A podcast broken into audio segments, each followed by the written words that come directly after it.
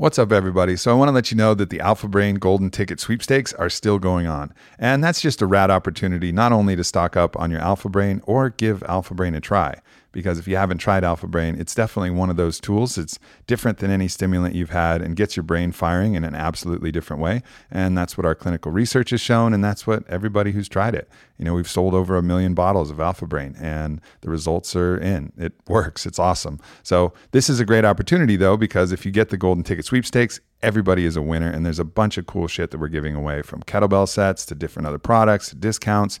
Every single person is going to be a winner if you go to the golden ticket sweepstakes. So check it out onnit.com slash golden ticket and then enter the code and fill in the entry form. There's going to be a grand prize for one of you which is going to be a trip out here to austin and on Onnit hq so you'll be able to come hang at the hq and do all the awesome Onnit things. So definitely check it out. Go to onnit.com slash golden dash ticket and get your 30 count or 90 count bottle of alpha brain. We're coming up on January 1st, 2019. And this is the year that we're launching the Fit for Service Mastermind. And if you want to get in for the first quarter, now is the time to take action and check it out. In this podcast, I'm talking with Gerard Adams. He's someone who's been able to take his business and make it incredibly successful, but also someone who credits a lot of that success to his own internal work, to his own ability to be fit himself, to create the company that he created, to create the companies that he's created, to be the type of person that's been able to be in the position that he's been in. And that's because of the work internally that he's done. And this Fit for Service Mastermind this is designed to be a fellowship to help bring everybody to the fruition of their capability, to help release the potential that they have inside. So, is it a $50 million business sale like Gerard had? I don't know. But these processes will help you. And we'll always be talking about business and your ability to serve and give your medicine to the world. And that's gonna sometimes be absolutely the entrepreneurial journey. Sometimes it's gonna be the artist journey. But all of that's gonna be woven together and that's the point physically fit, mentally fit, emotionally fit, spiritually fit, and financially fit. You have to be in a position of abundance to properly serve not only yourself, but your family and those you love. It's all going to be woven in together. We're going to have the best people that I know involved. And I'm just so excited to meet so many of you. We've had a great response so far, so many different people from different walks of life. So if you have the opportunity, definitely check it out and apply. It's aubreymarcus.com slash fit for service. We got a dope new video that explains more of it as well. So definitely check that out too. And I look forward to going on this journey with you guys in 2019. Gerard Adams is one of the most successful young entrepreneurs you will ever meet. We talk about a little bit of his background in this podcast, but he's killing it. And he's killing it because he's putting his heart first. He's hustling. He's thinking about things in a unique way. And we get to drop into all of this on this podcast. I don't often get to do podcasts with the focus being around business, but it's beautiful when I get to do it with someone like Gerard Adams, who has that background, who has that mindset, who has that entrepreneurial fire, but also has the wherewithal to explore and discuss a variety of different topics as well. So I'm really happy to introduce you guys to my friend Gerard Adams. Gerard, my man, we just tried to start this podcast and the universe said no. It said no, we're not ready yet. yeah. You need to bring more fucking yes. of the heart to this. Para el bien de todos for the good of all. Here we are, setting the right intention, and all the audio is going to work this time. So, what I was saying before was you embody this kind of classic success story of someone who had an idea, put their passion, put their sweat, put their love behind something, were able to actually monetize that in an incredibly dramatic way, make the transition yourself into a mentor fast. Mm-hmm. And then also for yourself, follow your own journey about, all right, now that I've done these things, what does success mean? But for those of you who don't know your story, you have a great like two minute video about that encapsulates your story, but you can kind of share some of this because it's a really interesting and cool story about that element of your kind of rise to where you are now, and and of course we'll talk about where you're going next. Cool, absolutely. And uh, like I was saying earlier, I just want to uh, say, man, my utmost gratitude for giving me this opportunity to uh, to bond with you and build this relationship with you and share with you. Uh, it's uh, it's some you're someone I've admired for a really really long time. So I look forward to like building that relationship, learning from you. Because uh, you're someone I think that is like really tapped in, you know, consciously as a CEO and just what you've created is just uh, pretty cool. So um, I know it's a long time that. coming, man. That, yeah. that, that we we were that we would finally get this uh, this opportunity to meet. Um, man, the journey's been cr- pretty crazy um, to to even think looking back because I feel like every year is like a just just new chapter for me and i know it's like that for everybody but my uh you know it all started for me when i was um growing up in new jersey. I had really great parents and um i feel like because of having a strong foundation growing up it allowed me to to be um the man that i am today. And uh basically so what was it like? Because I think the the formula that I've kind of seen and the formula that I've had is I've had a combination of genuine love, acceptance, and but also like a little bit of pressure, a little bit of challenge, a little bit of. Did you find that in your family, or were you able to just immediately because you had such a strong foundation in your family, just immediately go out and seek the external pressure that's available to us all in the world, in this in this striving for success, in the challenges that are kind of out there at large? Or did you also find those in your family and in your upbringing as well to kind of create create who you are? So the pressure was definitely there. Um, I've talked about this in in some other interviews. Like for the majority of my career, I've been trying to prove myself. To who? It started off with my father. Started mm-hmm. off with my family. Then it started, you know, my my friends, the kids I surrounded myself with growing up. Um, then it was like to the you know, to the business world. When I became an entrepreneur, it wasn't the cool thing it is today. Instagram didn't exist. Mm-hmm. You know, I remember like wanting to put on a suit every day and going into meetings and trying to like look the part with these like executives mm-hmm. and trying to get to, to, try to you know get business. Um, so I just feel like throughout my career, I've continue to try to like prove myself that I can do this. And, you know, prove myself uh, also to myself as well. Sure. But de- definitely from a young age, there was that pressure for from my from my parents. Yeah, yeah. So it's that combination of again pressure, yeah, and then support. You know, and I think having both is helpful. Now you can overcome just pure pressure. You know, I know some people who have dramatic success stories where it was just all fire. you know what I mean? Like no sanctuary, all fighter. They put on their gear, they put on their hard hat, and they're like, nope, fuck it. I'm going to work. And then they get to kind of some of the deeper internal work later. But uh yeah, interesting. And and I think part another interesting part of your story is, you know, it wasn't dependent upon some Ivy League education or whatever. Actually, the college you mentioned is actually a school I don't even know. Where, what was that school? Caldwell College. yeah, exactly. Yeah. Right. And people think, oh yeah, to be someone as successful as you sold your business, you know, for fifty million dollars to the Daily Mail. Like, man, you gotta be that's gotta be some Harvard shit. Nah. No, my father wanted me to go to Princeton. that was the pressure again. That, but uh, I just wasn't. My dad, uh, my dad had me visiting Princeton yeah, too. yeah, yeah, yeah for sure. Uh, but um, yeah, school. Re- I really didn't, conf- you know, conform to that learning in that atmosphere. I, mm-hmm. you know, and just uh, I wasn't that, I wasn't a great student. I had, but I was a natural burn hustler, mm-hmm. and I think now, looking back at it, I most re- most recently I had a discussion with my father. Uh, Gary Vaynerchuk's team wanted to do an interview during his for his birthday, and uh, my I, for the first time ever, I got to be face to face with my father and talk to him about this. And he's like, you know, Gerard, he's like, I remember when you were 12 years old and I asked you to paint the backyard fence. You know, he was like, you were like really young. I was like, I want you to go and paint the fence. I'm going to give you 10 bucks. Like, you know, and he's like, I didn't think you were actually going to do this.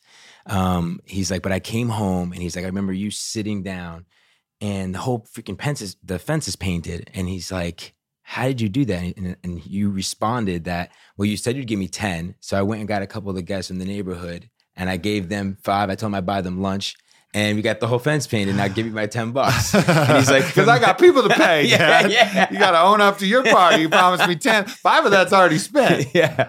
And I don't even remember that stuff, but my father said that that was the moment that he knew that I kind of had this like a little bit of this entrepreneur side of me, even though both sides of my uh, my mother, you know, was born in Colombia and Cali. My my father's side, you know, they immigrated here from Italy. So education was really important. They wanted me to get that college degree. They wanted me to have that security. They grew up in a time where college, the American dream was that, right? Get a good education, get a good job. You know, that was how you became successful and like somewhat of the American dream.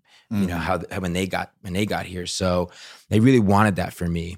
And I wanted that and I wanted to prove that to, that I can do, be that person for them. But quickly, my first semester, I was like, this is, yeah, this is definitely not for me. I felt school in itself was a business, you know, getting me into debt, telling me what classes to take in order to get to the classes I wanted to take for to learn about business. So, so yeah, I ended up uh, just dropping out my first semester and, you know, going through the pressure again of looking like a failure that most of and the the doubt that that would come in from your parents, the judgments about what school meant, your parents having to. I think parents have a lot of pressure because they want to talk to their other peer group and be like, "Yeah, yeah, no, my son's doing good. Like Gerard's doing good. He's in college, and you know, like it's like whew, safe for now, you know." And it's like playing, almost playing scared a little bit. That I think some parent. I'm not projecting this on your parents, but I know my dad was like that. Like he wanted me to go to Goldman Sachs after I got out of school, and I, I fucking didn't care about finance. I didn't want it, but for him, I think it would he would have been able to tell his other financial buddies, like, "Oh yeah, my son, he's off at Goldman Sachs," and they would have been then, "Good job, Michael, you've done well with him. He's there at Goldman," and you know, like blah blah blah. But it wasn't me. It wasn't my song. You know, it wasn't the song that I had to sing. And of course, as you start to sing your song with confidence, then typically your parents will be like, "Oh yeah, nice work, man. like, glad you followed your intuition. Glad you followed your own path." And I think that's the thing that we all have that point of resistance, which is healthy. But then stepping beyond that, that's where the magic starts to happen. Yeah. And I think that's where like I- I think that's where like great parenting really is. Um for because like we didn't grow we didn't have a lot, but the one thing I can't say my parents, even though they gave me that pressure and that love, they allowed me to follow my instinct. Mm-hmm. You know, if I was like, I'm kind of doing this, uh, you know, and there was, you know, although I might have had some of that doubt, although they were scared and they they feared that like, oh, you know, maybe I, you know, who knows what they were what was going through their head. Now I'm dropping out of college. They probably Yeah. thought I they was They might really live going, with me. They might. He might live with us forever. you know. Well, I, I they caught me hustling. Yeah. Right before that, my senior year. So I can only imagine how scared scared they might have really truly been. But they still, even through that, they caught you me- hustling. What does that mean? Yes. Well, my senior year, I ended up In in high school. Yeah, I ended up getting caught up and um, getting involved with the wrong group of kids. This gang in my school that Uh-huh. basically was like, "Hey, take this out. Let's see what you can do with it." Uh huh. And I became really great at selling weed, like Yeah, really, you know. yeah. And uh, my father, you know, he came down downstairs, and I had the scale out, and I had my whole bed filled with bags, and yeah, that was the first time that like my father really looked at me. And my father's old school Italians, you know. So growing up, you know, I got you got the belt, you got beat up a little bit, you know. My dad didn't take no shit, Yeah. um, but that was the first time he did, he just was like, "I'm really disappointed, and if you Mm. get caught, don't call home. You don't, you know, you're, Right. you're not gonna be part of this family." Right. And what was that point of reflection for you? Because obviously there's a massive amount of financial opportunity in these. First of all, it's crazy that weed is illegal. It's still in some places and was illegal always. It's a plant that makes people happy. Like everybody needs to fucking relax universally about this. But nonetheless, like that was a hustle that's been made available by this artificial scarcity condition that our government in its infinite wisdom has created in the illegalization of marijuana but you know that hustle obviously comes with a big risk Mhm. for that so what was that what was that moment was that the moment where you were like you know what like you're right dad or was that was there resistance there like what was what was kind of going through your head at that point No, there was total resistance at that point. Like that was the first time that I, I, I- felt good. Like I had cash in my, you know, I had this cash in my wallet. I felt like I was valued. People, I was going every day. I, I, I you know, I was the first one to get my license in high school because I was. They could have held me back or kept me forward. They held me back, so I was the oldest of my class. So I every day was driving people home, smoking blunts, freaking dropping off to my friend's mom. You know what I mean? Like I was, I loved it. You know, I had Yeah. my JLW sevens knocking in the back. You know, doo doo brown. I was feeling great. You know, you know. Yeah. So I just, I, I was like, no, I'm not, I'm, I'm not gonna stop. It didn't really hit me. When it hit me was when I got pulled over Uh-huh. and you know i've talked about this in, in the past but uh yeah cops woo woo woo all around me and in that moment i was like shit like no now i'm i'm fucked like now i am not gonna be able to call home i'm gonna be this failure all that Yeah. stuff and there was a person committing grand theft auto actually in front of me and Whoa. um, yeah, and What the a cops ni- what a came, crazy little- flashlights in my eyes, like, "What are you doing?" I was like, "Hey, I'm just picking up my friend from high school." you know, Sean comes outside and is like, hey, you know, I know Gerard, we go to high school. And lo and behold, because lo and behold, it was his mom that I would drop off to every single day. Uh-huh. And lo and behold, so he comes out, and then the cop ends up finding out that they were there because of that person in front of me committing Grand Theft Auto. And they're like, hey, kid, get out of here. And when I pulled off that day, I felt like I had a second chance, a guardian angel of some sort, my grandmother. And I was just, at that moment, that's when I was like, all right, Yeah. I got to make a, I have to make a switch. I'll go to college. Mm-hmm. And where am I going to get into? Caldwell College. That's I I tend to find that the universe gives these little warnings, like these if you're paying attention, you know, like you could have taken that and been like, "Oh, that didn't mean anything. It wasn't that. I'm good. Like I'm good. I'm good. Just shake it off, like shrug it off like a dog that ran into a screen door that didn't see it. Just fucking shake real quick and be like, "Okay, whatever." But you didn't. You made the choice then to be like, "Oh, that's that's like a, that's like a warning shot." you know what I mean? Because that could be the real shot later. So to your credit, I think it is to just listen to those signs that are available because typically, I mean, sometimes shit just happens, boom, chaos right out of the, right out of the gate. You don't get a break, you know, and that's a different way to learn. But I tend to find that when I look back at those things that have been really, really challenging, like there were some warning shots that I kind of probably ignored, you know, some moments where I could have been like, oh yeah, I could have known that a little bit beforehand. yeah, no, for sure. Absolutely. So, well, anyways, that is one of the classic hustles of all Yeah. classic hustles. And so you had that, you knew that about yourself. Yeah, you knew that yeah. about yourself from the face from the fence painting days, and then proved it again in, in a different field. And then, all right, drop out of college. Then what made you realize like that kind of media company that you wanted to start? Like, what was the fruition of that? Like, what was how'd you come to that? Yeah, so I mean, I'll I'll try to fast forward a little bit because a lot of people know me because of the Elite Daily. Um, but I was an entrepreneur for about ten over ten years prior to Elite Daily. Okay. you know, so between um, I guess right right around when I graduated and and I dropped out of my first semester, you know, that's probably around like 2004, 2005. We started 2000. We started Elite Daily 2010, just to give you some context. So for those five years in between that, um, when I first dropped out, I found a mentor that was involved in actually stocks and investing, and and I wanted to learn about that. I wanted to learn about that because my father was interested in Wall Street and he Mhm. worked at Prudential, and he would talk to me about it all all the time. Um, so that first mentor kind of taught me how to invest and that's how i initially started to be able to make money. I started he started teaching me how to read sec filings and you know how to read an income statement a balance sheet you know how to go and like research these companies. And um, so i started trading uh, when i first dropped when i first dropped out.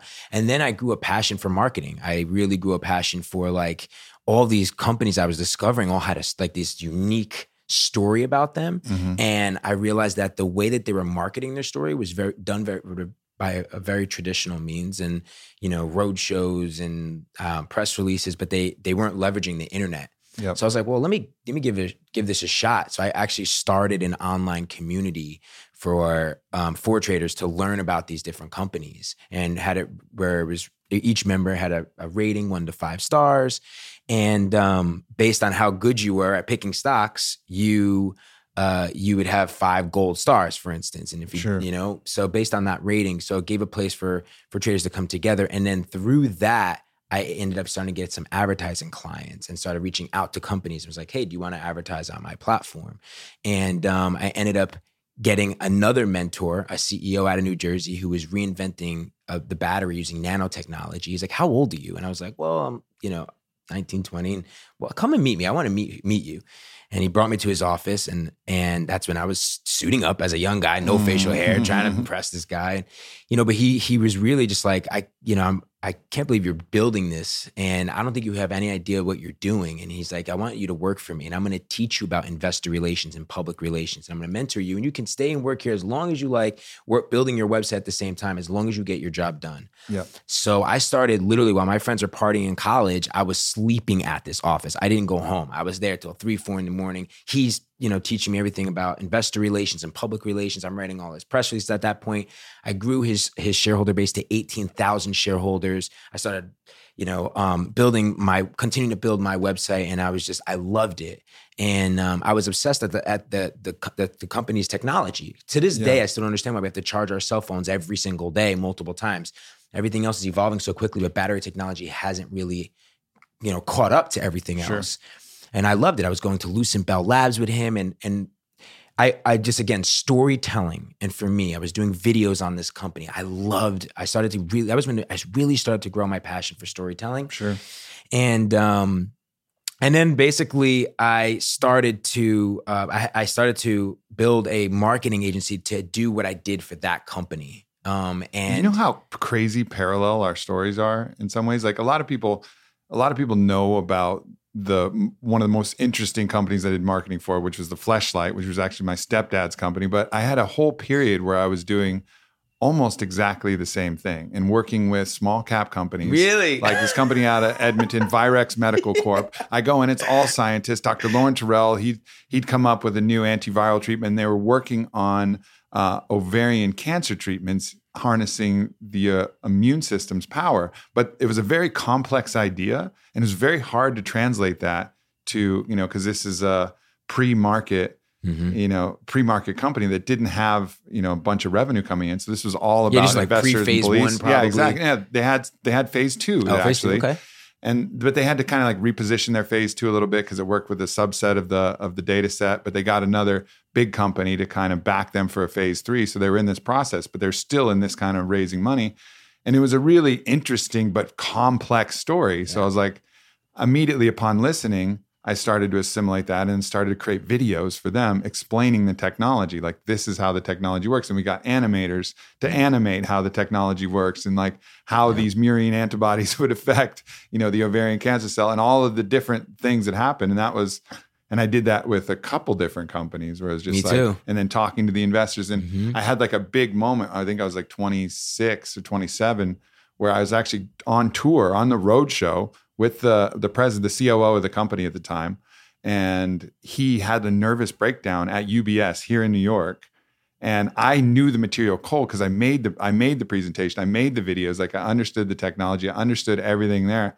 And like he just had one of those moments where he was exhausted or whatever. It's just started full body sweats, like body shut down. And we're in the the offices of UBS, which is one of like obviously the biggest banks here, right? It was like a the big one that we were going to. And I was like, yeah, all right, fucking, I'm on. So I just fucking led the presentation and did the whole thing myself. And they were like, and they they weren't interested in investing, but the guy, you know, I remember the the VP, whoever we were presenting to, was like, Yeah. "Hey, man, that was really fucking cool what you just did in there," and like took me out to eat, and then This is you know, crazy. and I was like, I got an entree into that world, and then I got introductions to other companies. Crazy gold mining companies Me and too. energy That's how- that's yeah, how I made my Bullion initial River money. Gold. Bull- what, what was the Bu- name of the? Bullion River Gold Oh, was the company, but yeah, it was this company out. But and anyways, doing the same thing, like talking Yeah. about how I could explain to people about like Yeah. the the different opportunities and It was exciting. it, was It, exciting. was exciting. Every company I work with went to zero, Yeah. but nonetheless, like the experience of like telling stories and understanding how to translate a complex idea into something that was understandable. I mean, that's skills that I've been able to use my I mean, it life. taught me so much. I mean, you're you're right, right? Like 99% of those companies fail. So you learn about failure early on. I got to see so many of my clients fail, like all these management Yeah. teams. And I was just like, whoa, like what what they do, how they miss you know, miss their how they mismanage their funds and just basically, I don't know, just tons of things, man. Like and uh, I, that's how I really learned a lot about early on failure, how important management was, how important it was to, uh, you know, if you're raising money to, you know, be careful of how you're actually spending that money. Yep. Um, a lot of these companies, they would they would just spend money like crazy. And I learned a lot though, and I, I loved it. I loved that time because I was traveling the whole country, meeting all these new, you know, innovative companies. Um, and I and I was doing well. I actually, when you bring up the goal, it, it like brings back my memories because that's how I made my first like millions of dollars at a young age was I would fly to a company called Great Panther Silver. I went into their mine.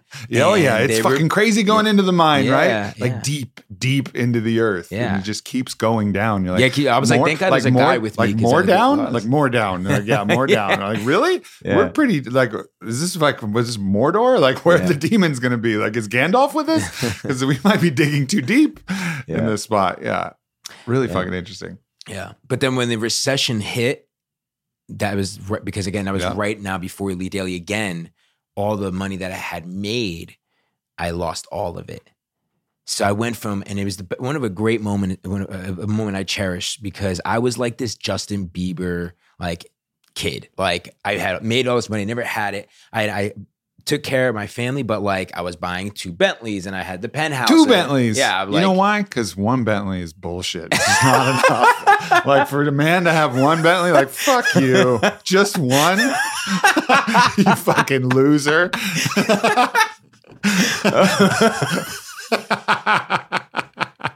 That's hilarious.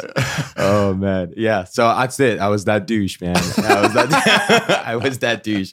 Yep, I was. I uh, and um, you know, just it was cool. I remember like for my twenty my my twenty fourth birthday, I flew this. I was fun. I flew every one of my best friends from high school to Miami. Took out a hundred and fifty foot yacht. Got my whole family on the boat. It was like I was like this little mini Wolf of Wall Street kid on this boat. That's so know? dope. That's so dope. Yeah, except it didn't sink. but, what, but what did sink was uh, when the you know the market crashed, and I Yep. was this you know cocky kid who And thought I had fully it all. invested in the market. Fully invested in market. I was up twenty million in the market. You know, mid twenties, thinking I Leveraged. I'm sure. Yeah, leverage margin, Yeah. and then boom, I get crushed. Whoops. And um, in that moment, that's the moment, the first moment in my life that I learned about ego. Hmm I'm, and and it was like, oh, now I have to sell those cars. Now I have to move out of the penthouse, you know. And um, yeah, it was tough. And my mother was the she was the catalyst for me not becoming, you know, going down the, the path of like self destruction. Yeah. She was like, you know, that was the moment she told me, like when she came here from Cali, she was like, I never wanted to tell you this, but you know, when I was I was the oldest of your uncles and aunts, and I uh you know, our we had a studio apartment and she's like classic story. And she's like, I'm walking home from school. I'm probably 15 years old and the apartment building's on fire. And I thought, you know, everyone was going to be like dead. I run home. Luckily, your grandparents got out. Your uncle George, your uncle Louie, you know, Aunt Liz, they all got out. And she's like, but we had, like, we really report, but now we literally had nothing. nothing. And she was like, I had to, as the oldest sister, had to go to Canal Street, drop out of school at that age, convince my teacher. And she's like, You're not, you're crazy. And she was like, No, no, no. Like, if I don't do this, my family can't eat. So they were like, okay, you got to come for night, some night classes and things. And my mom went here in the city to Canal Street in the middle of the winter and watched stands to make a little bit of money for my grandparents to rebuild. Mhm. And now she's telling me this, she starts like basically crying to me. Like, I didn't want to have to ever tell you that I had to go through this. Yeah. And I saw my mom work seven days a week as a, you know, with me and my sisters. Yeah. You know, my mom was just like, she worked, man. She was a mom, you know, super mom and worked. You know, that my mom and dad were a team. And um, so my mom's crying to me, telling me this. And she's like, So if I was able to get through that shit, Gerard, you can lose everything, but they can't take this and they can't take this. And she points to her heart. And I was like, all right, I gotta go do I gotta go bounce back. I gotta do this again. So I was like, what what am I great at?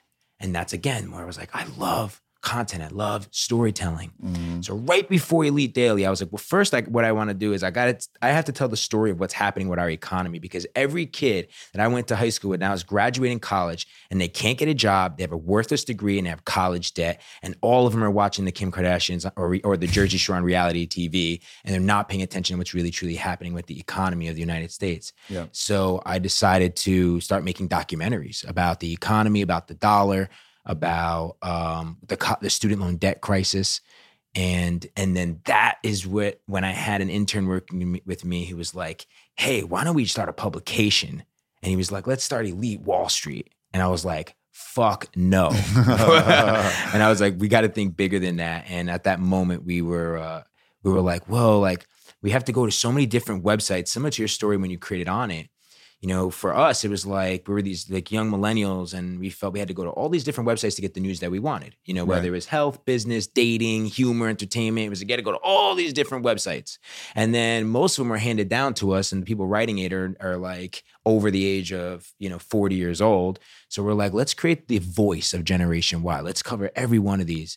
And we were naive. We didn't have any, you know, not, you know, people were like saying our site's bullshit because you know we didn't have a journalist background or Mhm. have a degree. But that was the beginning. You know, we, we bought it for nine ninety nine on GoDaddy. It was in my apartment, not the big one with like folding chairs. Me and a couple, you know, young guys, um, and I was the big brother of the bunch. This was the first time in my career now that I kind of felt that I had to step up as more of the mentor rather than the mentee. Yeah. And um, I told my co-founder David that I was like, "You're going to be the CEO." He was 19 at the time, and I was like, and um, you know, I gave him that the belief, Mhm. and um, I took more of like this, like the a president, more of like looking at the strategic partnerships and figuring out like more of the financials and kind of the macro. Um, and he was the one who kind of like took over the micro. And then we had another uh, another co-founder, Jonathan San Pedro, who I uh, who I love, man. He's like the rock Yeah. and he was just work ethic like no other. He was our COO, and uh, yeah, man, and that was the that was a that was a wild journey. But a lot of people don't know the how did that you know they think like it kind of maybe that I, my career started with Elite Daily. Sure. it didn't. Well, it's, you know, in order to even put someone in as CEO to a thing that you had kind of been the initial impetus for requires a surrender of a certain amount of ego, right? It requires a surrender of those three letters that a lot of people hold as so valuable. Like there's so many people who have no business that hand me a card that says CEO of some fucking bullshit ass business that doesn't hasn't even started yet. And it's like, here I am, CEO of fucking Yeah. I wish this was a company.com, you know, Yeah. like like okay, cool, man, but you have to learn that that doesn't fucking matter. What matters is like am I creating something of value and am I is my heart in it? You know, is this something I want to be involved in and is it of service to people? It doesn't well my let the letters on my name like that doesn't fucking matter. Yeah. That's the second Bentley. Like that doesn't that doesn't matter at all. And I think you probably had to have all of those lessons, all of those reflections of the ego, you know, to be able to be like, oh yeah, we can fucking do this. And that doesn't matter what letters I have. I- I know what I'm here to do. I know how I can help. I know how I can build the team that can do that. Yeah. But it's it's interesting how like you're not going to be able to create that thing that you can ultimately create until you've had until you're ready. Like really ready. And for you to get ready, you know, you weren't ready yet. You had to get fucking smashed Yeah, you sure. had to get smashed first and then Yeah. feel the resilience and the learning of that smashing in order to reach the success point that you've had yeah, and you can learn from other people. You know i learned a lot of lessons about ego from a lot of these other companies that would fail and mismanagement. And i remember one company i was in the it was a ceo came from a big company and he came to this little company that was just raising money and trying to figure it out. And the first thing he did was lease the most expensive office possible. Well that just drove up the fucking burn rate to an obscene amount. And there's and it was just it just drained the money far quicker yeah, then they were able to actually explore and find the net, the resources that they were looking for. And Yeah. it's like, why did you want that big office? Oh, because your identification was the one Yep. who was in the corner office that looked like this, not about like, Yep. oh, how can I fucking help this company the most? this is so important, especially for a lot of the young, you know, like young entrepreneurs that I, I, I mentor now. You know, like I look back and I'm like, I'm so happy that I lost all that money. I'm so happy that I, you know, I don't regret the fact that I had bought those cars and did all those things because now I don't need that. Now I recognize like that that you know wasn't who I was. That's not my identity. So you know, even a lot of them, I'm like, uh, you know, if that if you need to get that out of your system, go ahead, do it. That's Yeah, part totally. of your, part of your journey, the way man. to Go learn. for it. Yeah, you know, yeah. go for it. You know, and uh, you know, there's nothing wrong with it. But uh, but now, because I still love nice things, it's just that now, totally, I've learned that none of that is what correlates to who I am and my happiness and my identity anymore. But I had to go through a lot, man. I think that's you know one of the things that it is one of the the great ways to learn is you have these things that you you give. I think you know I, I just had a conversation with Mark Manson and he talked about you give certain things God power, like you you worship these certain things, and success and money can be one of those things. And it's hard to know that it's not God, and it's hard to know that it's not the most important thing, and it until actually you collapse that illusion by actually achieving it. You know, so I think you could probably stay if money and success in that material fashion was that thing that was most important and you were just chasing it your whole life and never got it, that's a harder way to learn because you'll never know, like, oh, I got it and it wasn't it.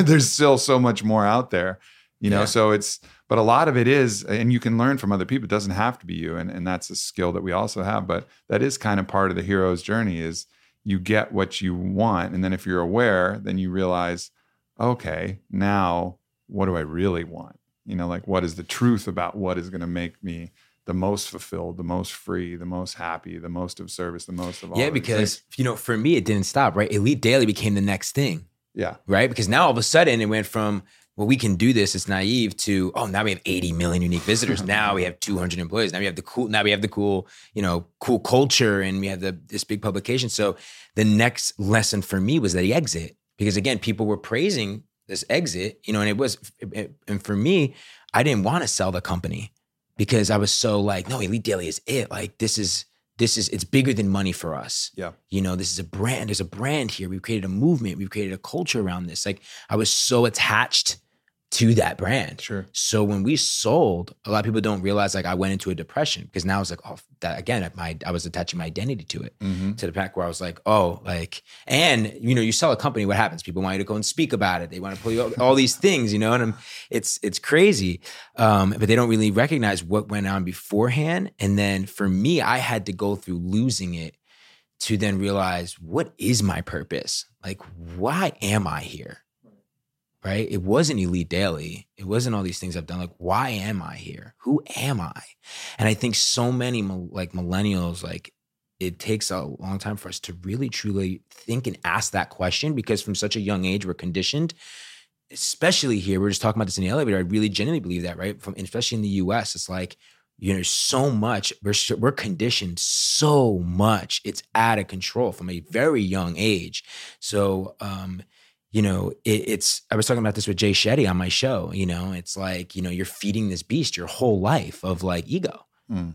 you know and then so it takes a long time for you to finally and, and like you have to go through so many different challenges of losing things and you know hitting rock bottom and going through maybe depression maybe losing you know the the love of your life. I don't know going through those really dark dark moments. And um for me a lot of people were praising me for this exit but deep down inside i was like i i, lo- felt I lost my identity. I didn't know what, what was Right. next. I didn't know how, how if i you know i just didn't feel like i i lost my purpose in a sense and i had to go and figure out that wasn't it you know? And um then it i was able to start asking the right questions. I think it takes a long time because that's what i think pulls out gets you gets you out of the conditioning.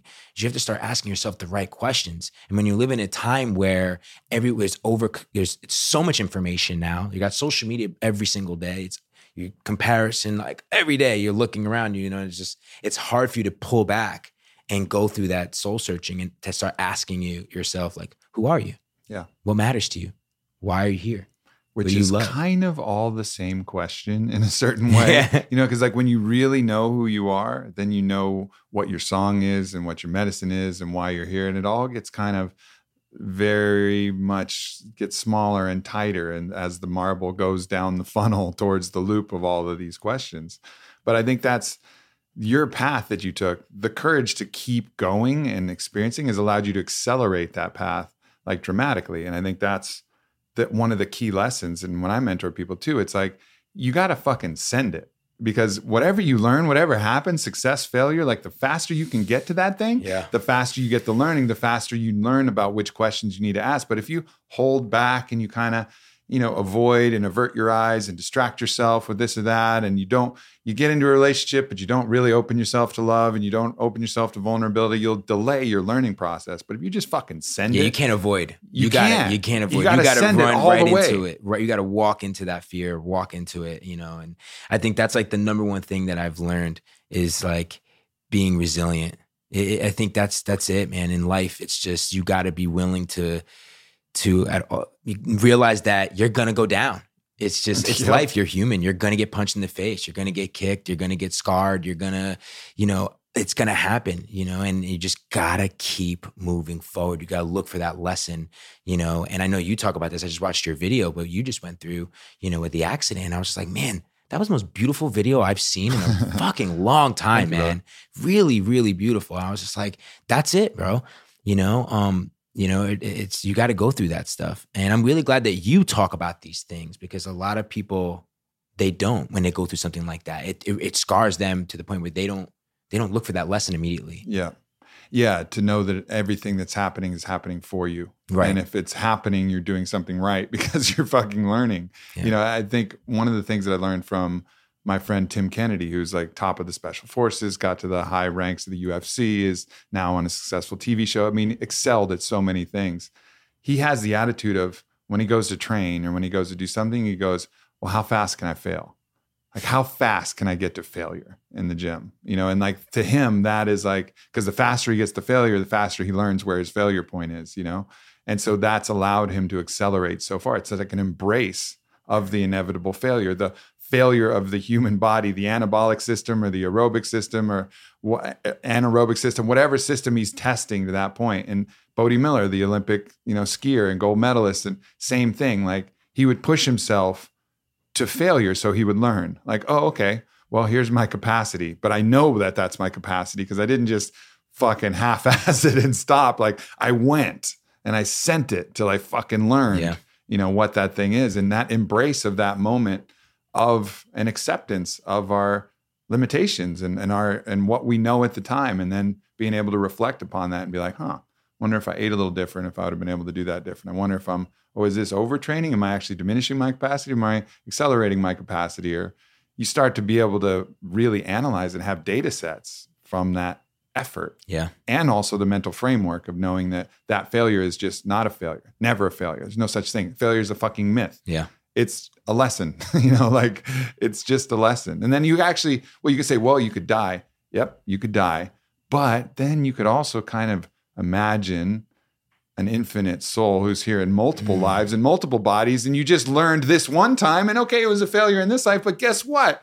You're still learning for the next time. Yeah. But you know, and obviously that's a hypothetical scenario. It's something that I believe personally, spiritually, but you know, there's always a perspective where you can say For like sure. Everything is just this arc of Yeah. learning. Yeah. I mean, this past year has been definitely the most transformational for me as a, as you know, thinking about what makes a great leader. It's the reason why I've created my show, Leaders Create Leaders, and I went through having a really like hard time last year, and I met a Navy SEAL, and I know you you're talk you talk a lot about uh, these these mentors of yours that have served, and this this one moment and these three questions kind of really changed my life.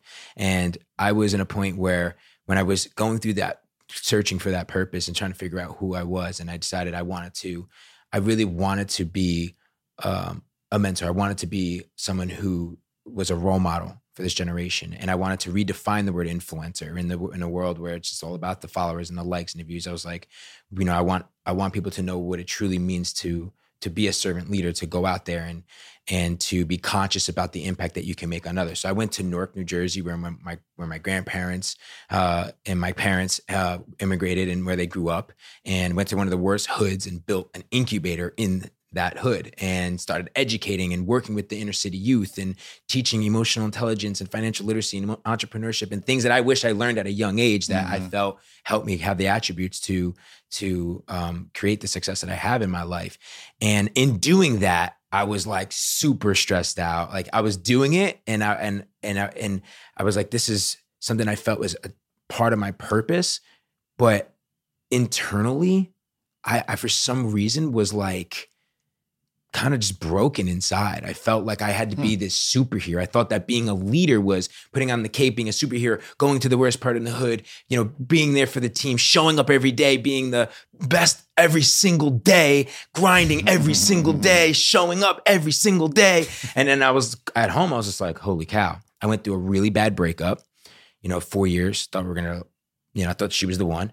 And so at home, at, like going home, every I was broken and I met a Navy SEAL.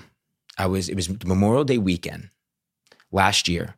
I was shooting a Leaders Create Leaders shoot. I'm in this bar, and here this guy walks in. He has an army hat, and this other guy walks in looking like Sylvester Stallone, like Rambo. I'm like, oh, yo, this is. So I go right up to these guys. I'm like, yo, have you guys served? And they have a girl with them. She's like, yeah, absolutely. He served for like 30 years. He just got out on relief. And I'm like, I was like, listen, I was like, in this country, so many of us, we all you know, admire and look up to these celebrities and influencers, like, but you guys are the real heroes.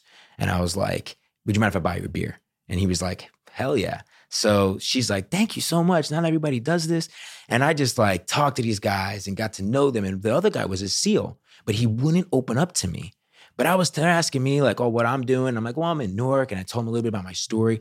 And anyways, that day ends, right? Monday comes, it's Memorial Day, and I'm telling my family, and telling everybody, I'm so excited. I just made a seal on a guy who served for 30 years, and you know, I was, I was just, you know, I, I, I, uh, I had pride, you know, listening to these guys tell me that they made that sacrifice for our freedom. And I go back home to Newark, two weeks. I'm back to being Superman, and I'm home and I get a phone call. My team's like, gee, there's like a Rambo looking guy here, like six in the morning. And I go and, uh, you know, go to go to the incubator, and there he is. His name's Paul.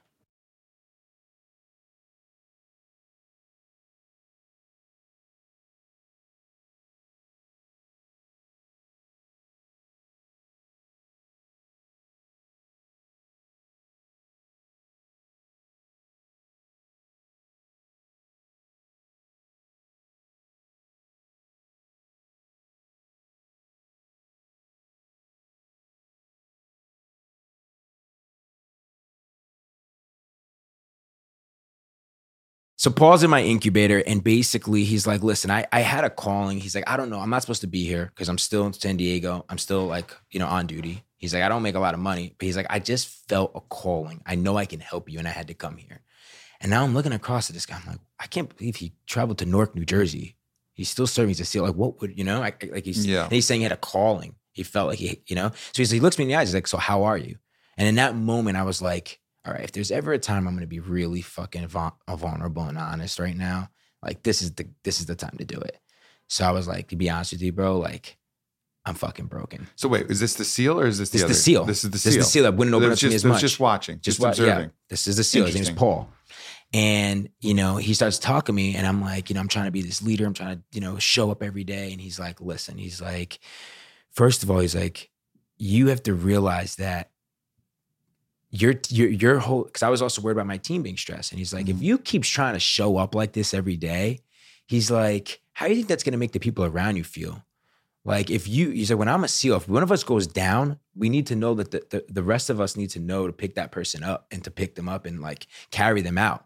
He's like, so you have to start being vulnerable. You have to be that like transparent. You can't, Yeah. you know, and you have to start to, you know, like focus on that, focus on you. And then he said to me these three questions because I was like concerned about, um, you know, just moving forward. And he's like, listen, he's like, answer these three questions. If the answer to these questions are yes, you got to always do it. And he's like, if it's the hard thing for you to do, if it's the most uncertain thing for you to do and the most uncomfortable thing that you can do, as long as it doesn't impede on anyone else's happiness, you got to do it. And now, like, not only have I realized I can take that cape off and I just got to focus on be, living my best life, being the best leader I could be for, for me in, inside. And then I started going through like, I told you, like a lot of spiritual work and a lot of, you know, um, being a lot more vulnerable with my team, being honest, you know, stop chasing certain things that I, you know, that I felt were attached to success instead of like, yeah, external validation Yeah, versus like a lot internal fulfillment. yeah, a lot of that.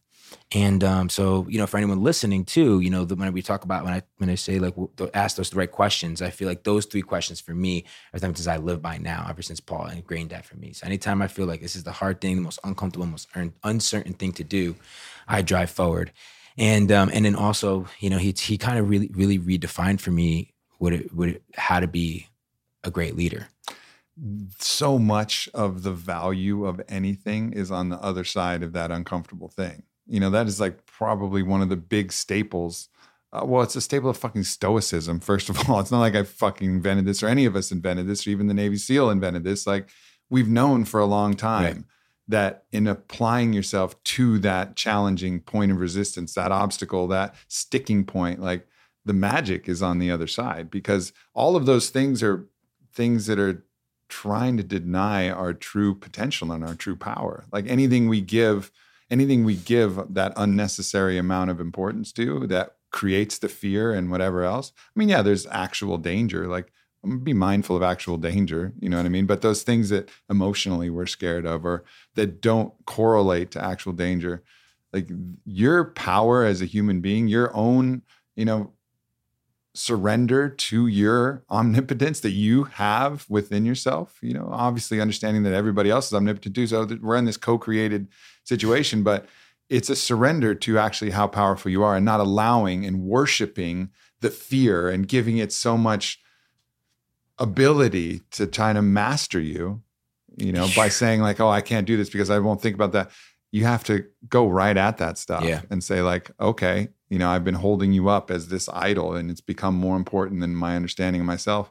Let's see what's on the other side of yeah, it's thing. like not neglecting the fact that we all have fear. You know, it's like all it's, of it's part of it. It's part of this, this mind of ours that's just built to try to make us survive, you know, and it's just, you know, learning to be aware of it, be conscious of it, and lean in lean in you know lean in and like you said like learn from it it may maybe you go down maybe you fail maybe but you just that's just a that's their growth. That's going to build your character. That's going to help you learn what's next for you.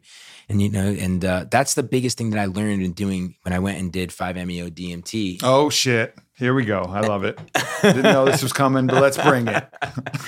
yeah, I mean that that to me, I didn't even expect it. And um, right after that that meeting with the SEAL, I had uh, uh, an entrepreneur that I didn't know what the hell this. I didn't even know what DMT was. I didn't know about any of this stuff.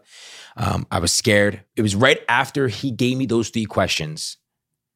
I, ha- I befriended Daniel DiPiazza. He spoke at my event, and he's like, "Gee." I just want to bring you to my shaman. Don't know what a shaman is. He's like, I think it would really help you. And we're gonna go through this. It's it's the medicine and it's natural. It's within you. He's telling me all these things. Next thing I know, I'm like, all right, it sounds like you're this is the matrix, and you're giving me the red pill the blue pill here. Yeah. And at that moment, I looked at over at my uh, my partner in, in the show, Digital Jeff, and he's like, hard thing, uncomfortable, uncertain. G, if you live by, you know, and I'm like, all right, let's Here's do it. your chance. And that was like going through that process. Wow. Like, not only did it force me to, at the deepest, deepest level, commit to leaning into fear, but it allowed me to open up to a level of self love uh, that I've neglected my entire life as an entrepreneur. Um, let me go right at the fact of like, the how I was trying to prove everything to the world. Like I faced all of this stuff like so head on, and then I felt such self love once I be able to let go of it, detach, mm. like die, and and it almost gave me this like this confirmation afterwards of that the warriors within and that like God is real. Because hmm. like, you felt it. Oh, it's that's why they call it the God particle or the God molecule, right? Yeah, it's like it's yeah. a different fucking thing. Yeah, for it's what, not for everybody. And I'm not saying I'm not like an advocate. I'm not saying everybody go do it because yeah. you have to be called to it. You have to be in the right space, the right setting, the right time, the right. Oh yeah, for sure. But when it all goes right, which it often does, it's a fucking different thing. It's a knowing. I mean, it, it totally, it totally um, just like changed me in a and and just I don't know if changes evolved. I evolved. Yeah. I shed this I shed pieces of ego that and and fear and stories that I've had for a really really long time that I didn't even realize I was suppressing. So many of us don't even realize that we're supp- things that we're suppressing, you know. And um, it, it then once I came out of that, man, I was just like, uh, oh, okay, like, wow, you know, I was like, there is there is life a- after all of this. It makes you feel almost like you're on your deathbed and you realize what really matters. Mhm. What really genuinely matters. Why am I so freaking worried? Why do I care so damn much about all this shit? You know what I mean? And and then you know what's interesting is we still go back into it. We're still in this world of like, you know, I feel it's it's that's what I I've learned I, from I just interviewed Suzy Batiz who built uh, Poo-Pourri. She's done ayahuasca over a hundred times. And what I've learned, like the practice of some of the people that I've interviewed, that the people go, the irony that that someone who's done ayahuasca a hundred times made Poo-Pourri Yeah. is not lost on me because everybody's shitting their pants when you're doing ayahuasca. The very first time I did it, I remember the woman next to me was like, I can't tell if I actually shit my pants. I imagine I shit my pants. And if you've done a hundred, you've been in a lot of shitty situations. So for sure you're making Poo-Pourri. that makes fucking perfect sense. Oh, Oh, that's so great. Yeah, amazing. And it's and yeah, it's that's just, yeah, so I sense. derailed you. You had some point that No, that, you- no, that was no. gonna be about her. Like it, it's just just hearing from her the practice of it, Yeah. how she continues the practice. It's not recreational, but the practice of it, and every time, you know, you shed a little bit more and you get a little bit more aware with even without it on a day to day basis Yeah. through meditation and through practices and through things that I want to spend way more time with you learning and vibing with you on um, how to just be, being present you know being really really present. Like i'm to give you one example. I just went to iceland um, two months ago and i have you know learned to master being present and that gift of learning that in itself to me like being in front of a waterfall and not caring about putting it on instagram and not caring about you know doc like all that stuff just like just really being present. And in that moment by by mastering that the most beautiful rainbow formed in front of m- right in front of my eyes perfectly around me. I'm watching this thing form and i'm just like this is our planet? Like this is mother earth? Like it looked like a freaking realm like just formed and it was the most all the water hitting me from the waterfall went from cold to warm and i just felt one with earth one with god one with myself and i wouldn't have had that experience i don't think Yeah. If, Yeah. if plant medicine hadn't shown you the way, yeah you know, because that's I think the one of these key things is it's not the only way you access, but it shows you it builds that bridge, and then you can traverse that bridge with breath, with meditation, with satori, with Right. nature. Nature is is as powerful a medicine as anything out there, and you're surrendering yourself to the present, which is that state that we're all aiming for, because that's really where the magic is, It's and the all- love yeah. is, and the bliss is, and we express ourselves as love.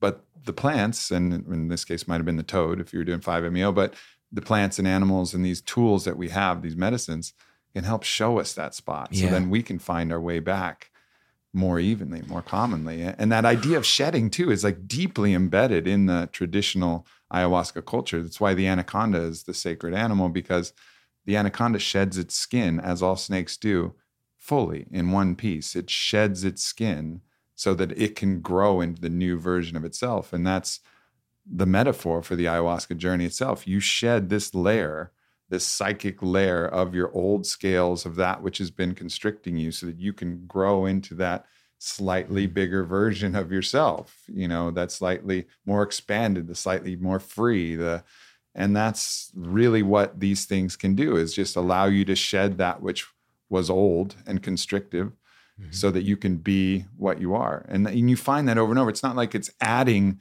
new things. It's almost like allowing you to get rid of those little prisons and little restrictions and those little things that are holding you back. And I then you actually get to be who you are. I feel like humans, we complicate the shit out of everything, out of life. That's what Yeah. it is. And when you go through that, you realize how much we actually complicate things, how much we actually overthink and complicate all, everything about this life. And I read this most beautiful poem recently, and it talked about, you know, it was almost like it was a fictional type poem that I feel is like pretty much reality. And it was talked about a person who dies and goes to heaven and meets with God. And this the story of what God explains is that he made him go back into a new life, right? A Whole nother re- reborn, but now as a completely different person, different ethnicity, different color, different weight, different everything, right? And what was the lesson? He God continues to do this over and over and over again, over and over and over again in the poem, because he wants everyone to realize he's going to do it until everyone realizes. And I had this message when I was the last time I did DMT and Joshua Tree was, Gerard, it's so complicated, but it's it, everyone's complicated. It's so simple. Love. Yep. That's it. If we all can just be love, love each other, love ourselves. That's it. One word, love. I've I've often said, and I've had that same same experience, and it, it's led me to believe that there's two forces in the universe: love and delusion. Because there is only love, and everything else is a belief that there isn't love, that this isn't love, that this thing isn't love, that this all isn't love. Right? Yes. It's like love and delusion. That's it. That's all we got. I you know. And fear tends to fall on that delusional side, but it's also love itself. And that's the delusion of fear is that understanding we're in a world that contains fear. And so that's love too, because that's what part of the learning process. That's part of the thing that's going to educate us and allow us to grow love and delusion. Yeah. And I mean, there's just so much, you know, the culture. I love right now. I'm, I'm loving like looking at history and looking at the history of humanity and different cultures and everything because all, obviously all that stuff is what has created this uh, delusion and created these stories and created things that have shaped who we are. Um, so I've just been, I've been really just diving deep into into that. I'm sure, you know, I can learn a lot from you because Well, it's going to be fun, man. It's going to Yeah. be fun to like jump in there and uh, and share what I've learned and Yeah. learn what you've learned. And um, you know, it's so beautiful for me to talk to people who've engaged on the experiential path. You know, because the lessons it's it's rare that you talk to someone who's done something like 5-MeO or ayahuasca and they report their stories, and I'm like. Huh, that doesn't make any fucking sense. Right, right. like, well, whatever conclusion you drew is like a, you know, it's the the truths are all, and it's like you find that at the core of most of the core major religions too. Is like, you know, as Paul Selig once said, there's there's diamonds poured in a mortar of distortion, you know, but the truth, like all the diamonds, are tend to be the same. Like live presently, God is everywhere. It's all love. You know, I was listening to you on your on stage at Entrepreneur Live, and, and you you had talked about energy um, amongst obviously a lot of things, and then you know I, I think everyone kind of is in, in agreement that like we are this we ha- we all have this energy around us, and I was thinking about coming in. I was we were gonna do this podcast, and I was like, man, there's this little place in Chinatown. I don't know if you've ever been to it, and they could take it's like a certain camera. And have you ever done this? Where No. they take this Polaroid picture of you? You got to go into this weird like jewelry store, back of this jewelry store, and there's like this monk guy, and he has this crazy camera. He takes a shot of you, and it creates an aura. I want to do this with you Mhm. of your energy, and based on the colors, depends as and, and there's lessons around whether you're stressed or you're you know you um or the judgments there all those all these like ancient asian uh like uh, uh what's the word basically um mythology. mythology Yeah. of energy is is based on these colors and everything. And I said to myself, I was like, I want to take Aubrey to do this Mm-hmm. because I know he believes in energy. Because I believe if we, I do believe in energy. I'm not sure it can be captured by a Polaroid. Though. Okay, cool. Okay, no, so I'm going to come in as a skeptic, but I'm happy That's to fine. take some I- let me Polaroids with you. Do I? Do we leave our pants on when we take these Polaroids? Or, what are we doing? Just right, pants on. All right, got it. But let's just say, right? Let's just let's just say that it is true. What would it what would it look like if we did that around our planet? Mm, and we saw the energy of all the, our individuals of where the suffering really lies, where the love really lies, and we looked, we saw each other as that energy based on the the suffering and the love and the healing and stuff like that. It's kind of an interesting concept that I wanted to bring to you. you know, in Peru, you'll see the rainbow flag flying everywhere. And for us, you know, rainbow means okay, it's homosexual. You know, like you go to the rainbow section of South Beach, it means you're fucking you know partying, and Yeah. It's a different. You know, that's what it means there. But for them, it's a spiritual teaching, and it's a, it's the teaching of the alignment of the chakras, the multiple colored alignment of the chakras flowing freely. Right, that's that's right. right. And when the conquistadors came, their name amongst the people who could see the shamans and the medicine keepers who could see the energy of all of the alignment of the chakras, the rainbow people living with their heart, they called them the gray ones because their ideas about religion and conquest and greed and all of this had actually blocked that energy so that they didn't appear that way. The energy was like basically the clouds in front of the sun, which creates the cloudy day. It's not like they didn't have those rainbow chakras inside themselves, but they'd created armor that they not only wore in steel and chainmail on their body, but armor that they'd put around all of their energetic sources as well. So they were known as the gray ones because that energy was obscured by the light. And that's again their own delusion, their own cloud cover that they put in front of their own light that was shining. And I'm sure there was obviously exceptions in the enlightened conquistador, whatever. I mean, I, am not going to generalize anything or any class of, of people, but yeah, I mean, I think that's there's definitely that force, and it, it's it's interesting because you can feel it too. Even those ideas of chi, I go through exercises with some of my some people I work with that was taught to me by a kung fu master of like using your hands as bellows and combining it with breath until you can feel like almost like two opposing magnets of energy like feeling in your hand. And and for the for uh, the billions of people that live in that eastern tradition it's like oh yeah that's chi like duh. But like a westerner does it and it can actually feel it. Like somatically can feel something going between their hands. They're like whoa what is that? You know it's like this cold divorce from this idea that we are energetic beings of course we are we're molecules that are have mostly air and just atoms rolling around that are generating energy. We have brain waves that are projecting at different different speeds and different times. We're so much more than we think we exactly. are. Exactly. Yep. You know, and I think now, you know, I think we've kind of worshipped what science has been able to prove so far and just right. said, well, that's it, that's everything. Well, guess what? Science is fucking exposing new things all yeah. the fucking time. Oh, yeah, absolutely. Like all the fucking time. So to say, like, oh, well, what science has shown right now is the only way it is, and that's no, science is evolving too. And all of these things that are now, you know, well, think about that, how young that, we are. Yeah, in that metaphysical, and oh, that's woo woo. Okay, well, give it time. Right. You know, give like it as some, a species, give it some time. Still... You know, and let's see where this all goes. Cool. Be skeptical, like I'm skeptical Yeah. of those fucking Polaroids. Hey, bro. But I'm a fucking believer in energy.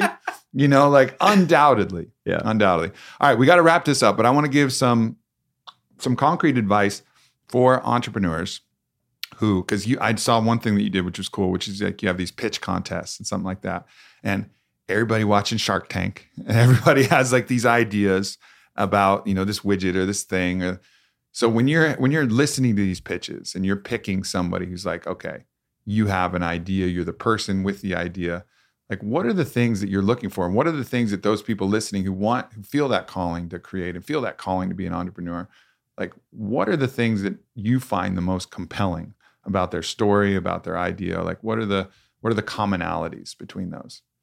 Gosh, there's so many different things. Um, one, the thing that comes to the top of my head right away is are they coachable?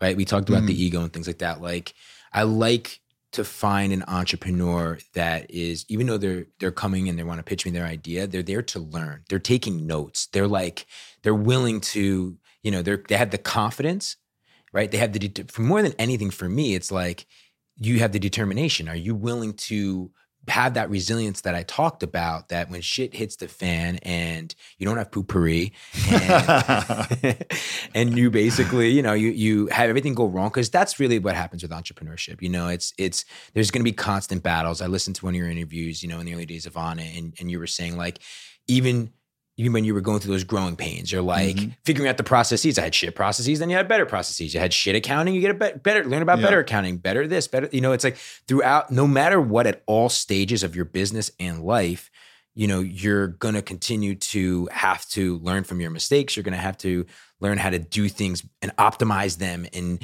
you know, create automate better, you know, systems and better processes and all that stuff. So, are you coachable? Are you willing to learn and adapt fast? yeah because whatever your plan is that you're pitching me on, I know for a fact it is not going to be that way in a year, let alone five years or 10 years from now. They're the billion dollar company you're telling me it's going to become. So if you're willing to say, I have a real, I understand the problem clearly, and I have a gap in the market and a solution that I have talked to customers about and that they value yeah and that I can actually solve. And then you're willing to adapt along the way and you're willing to prove that out by actually actually proving it not because you believe in it but because the people that you're helping and serving believe in it and feel that it actually brings value to them and you're willing to have the determination and resilience and leadership to build that team and to know what it's like to empower that culture because you no successful business is a, with a lone soldier.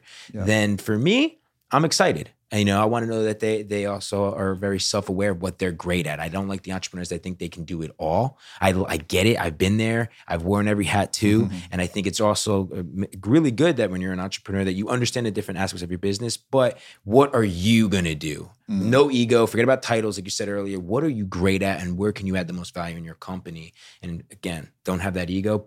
Bring in a CEO if you need to. Bring in the guy that's going to be able to do the finance. Bring in the girl who's going to help you with your marketing. Bring that team together. Um, and for me, that's the winning combination. Yeah. Yeah, that's fucking beautiful advice. And I love that. And there's a story that I like to tell too. And and one of the things that I look for with anybody, an employee that I'm hiring or somebody that I'm wanting to back is if they've proven that they can be great. Because to be great is hard. It requires resiliency. It requires being able to learn. It requires asking for help. It requires you don't become great just like fucking I'm just great. You know, like no way. But so a- like so one of the key people on my team is my executive assistant Ian. And Ian started off at one of the entry level positions at Onnit, and he was making shakes in the cafe. And he was the worst shake maker the company has ever had. The worst. I would actually literally go walk into the cafe to go get my shake. I get a shake every day at Onnit. And I'd go walk in and I'd see Ian and I go, oh, oh, okay. and I'd fucking throw a U turn because like this shake is gonna be shit and I don't want it. And like, but he was such a nice guy and like so like warm to the customers and so like willing to learn and asking questions. And I was like, all right, you know, cool. You know, obviously if you continue to suck this bad at making shakes, like this may not be the spot for you. But Right. then one day, you know, I would I would order shakes and and I'd get one. I was like, oh, this is really good. Who made this? And be like, Ian. I'd be like, Ian? Ian made the shake. And then over time, he became the best shake maker Wow. that Onnit has ever had. Right. And it's not because he had some magical fucking culinary ability that was latent and hidden. It was just he was willing to learn and learn and learn and learn and learn and learn until he became the best at that. And I was like, oh, this motherfucker knows how to become great. Like he can become great at this really trivial thing, which is making shakes. I bet he could become great being the right hand man of myself, my enterprises, all my whole picture. I bet he could become great at that. And sure enough, applying that same thing, you know, he's become a great asset and a great member of my team. And I think that's really key. Like greatness is itself a skill. I, you're so right. It's one of the things I really admire about you, and obviously I'm sure all your guests that you you, you bring on and you interview, and and I, I'm interviewing all these unbelievable leaders and learning. It's like every single one of us, we're addicted to learning. That's the common denominator. Like every single one of us wants to learn. You know, and it's like because it's eh, there's ne- every day, right? We're going to learn things new. Like everything's evolving. We were just saying science, technology, you know, personal development, like all these you know, uh, physiology, all these things. Like, it's, there's never going to be things. Like, it's always. I'm addicted to it. Like, I'm Yep. addicted to learning and becoming the greatest version of myself. And I think that uh, that's you know that's what an entrepreneur needs to do. You know, it's just like be willing to say like, "Fuck, I'm not. I'm not. I'm, I, I can be better. How? Please tell me. You know, I don't want to be the smartest guy in the fucking room. Tell me Yeah. how can I be better." You know, and uh, a lot of I think entrepreneurs in the early on, and I, I would tell you like don't think you need to prove yourself and be the best and have to show up and try to be something you're not. Be the person who's like, I'm here to learn. I want to learn. This is, you know, understand uh, what it is that you want to create and what you're good at, but be willing to learn and be addicted to it throughout the rest of your life. the master is always a student. Fuck yeah. Great to have you on, brother. Thank you so This was much, awesome. Um, where should people follow you? Where's the best place for them to? Obviously, you got big social. That's awesome. Um, and but where else? Where should people look Well, for you? you gotta definitely check out my series. Aubrey's gonna be on it. It's called Leaders Create Leaders. Um, I've decided that, you know, part of my passion is is storytelling. So I travel the country in search of today's modern day leaders. And you know, the season four, what I'm currently shooting is around conscious creators. So if you want to see Aubrey's episode, definitely check it out. It's on YouTube under Gerard Adams TV. Um, I'm most active on Instagram at Gerard Adams. And uh, yeah, just uh, you know, you know, it's uh, this world. It's kind of easy to find everybody nowadays. it is, so. man. It is. Beautiful, man. Glad we got a chance to drop in and look forward to doing more. Fuck yeah. Thanks, everybody. Peace. If this podcast with Gerard Adams has you fired up, you want to start your own business, you want to build something, you want to create something that's going to be of value to the world, that's going to be of service to something greater than yourself, check out the Fit for Service Mastermind. That's definitely a major part of this focus because, yes, it is about being physically fit. Yes, it is about being mentally fit and emotionally fit and spiritually fit, but it's also about building your platform. It's about your purpose. It's about spreading your medicine ultimately. And that can be a company, that can be a platform, that can be a book, that can be a piece of art, that can be anything that you want to create that you're going to give. I mean, that is the goal of the hero's journey is to go into the darkness, go into the depths, explore, struggle, sweat, grind, and come out with the elixir and return home and be able to give that thing to the widest number of people possible.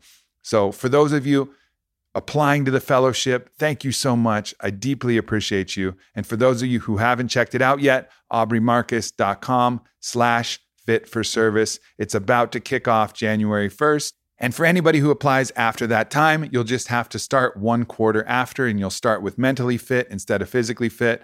But it's still going to be a year long program and we're going to open up enrollments throughout the entire year. Thanks, everybody.